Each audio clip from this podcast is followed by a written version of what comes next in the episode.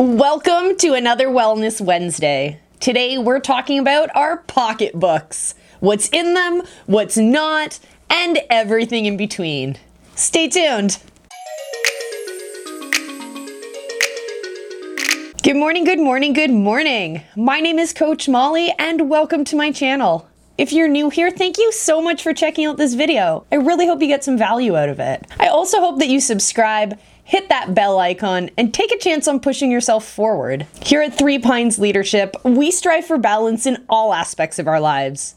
We know that each of us has a gift, a light to shine on the world. And maybe you haven't uncovered your gift, or maybe you're standing in the way of shining your light on the world. But regardless, if you want to change the world for the better, this is the place for you. Hey there, my friends, and welcome back. Today, we're talking about the intersection of wellness and personal finance. This is known as financial wellness. The holidays coming up, I thought this would be a good idea to get into.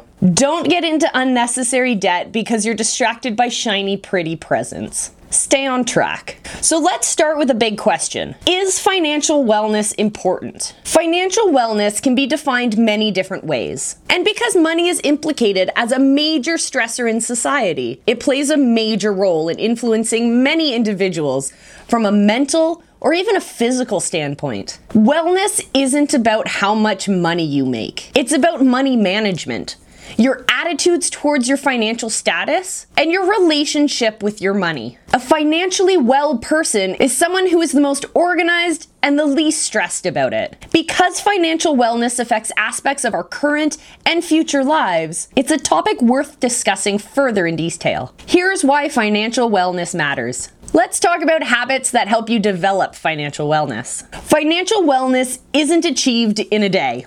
They didn't build Rome in a day, you don't get financially well in a day. You must work hard to properly manage your money and plan for the future while you're at it. Research suggests that there are four factors upon which financial wellness can depend. These factors are instrumental in establishing habits that will put you on the proper road to wellness. First area is spending. Most people have heard to never spend more than you earn. When you're working towards stability and satisfaction, you must learn to limit your expenditure and know exactly how much you spend and what you have left. Sure, you might enjoy the occasional splurge without a care in the world, but getting an accurate and reliable reflection of your current financial picture is so much better.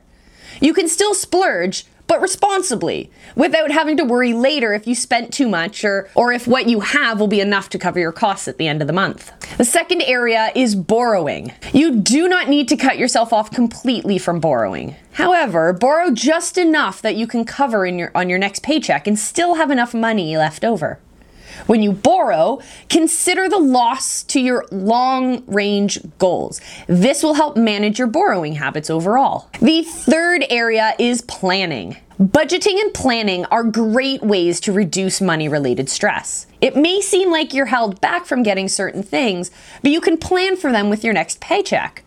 Instead of sitting around wondering where all your money went, try to figure out where you might get an extra buck on this bill. You can depend on your budget to guide you through where you've spent. And the final area is saving. This is a major factor that should guide you towards financial wellness. When you automatically save a certain amount every month, you eliminate chances of spending that extra money on something unnecessary or not as important as your future. I'm sounding really old talking about your future like this. Your future self will thank you when there's an emergency or an important purchase that your regular pay just can't cover. In addition to propelling you towards financial wellness, incorporating these habits or factors into your financial behavior should help you reduce financial stressors. When you follow these diligently and apply other concepts such as growing your money, boosting your earning capacity, and protecting what you already have, you may start to see the progress towards financial wellness much quicker. Out of those four areas, which is the easiest for you to succeed in? And which requires more attention on your behalf. For me, I'm a planner and a saver, but I'm not a borrower. So this coming year, I'm going to address that fear. Many people develop anxiety and stress over money matters because these stresses are the result of poor financial health, so they can only be remedied by positive change to your financial situation. They have the capacity to morph into more serious illnesses and negatively influence the, your working life. Financial wellness or lack of it may be responsible for potentially crippling the working masses. The only solution is to combat this stress and distress by increasing a sense of wellness and growing financial wellness among individuals. Evidently, financial wellness is beneficial to every single person. There are various practices that may guide you towards growing this wellness, some which are harder than others. However, when you commit to the process, when you give it 110% of your energy, you may begin to see your progress towards being in a financially satisfactory place. The benefits of which are not only satisfactory attitudes towards your finances, but also a sense of security in the foundation that you've established.